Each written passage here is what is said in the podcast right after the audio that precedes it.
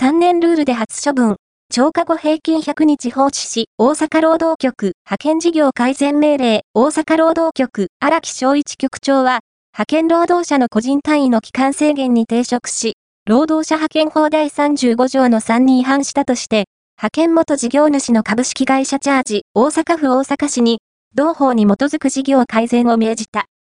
3年ルールでの改善命令は全国初。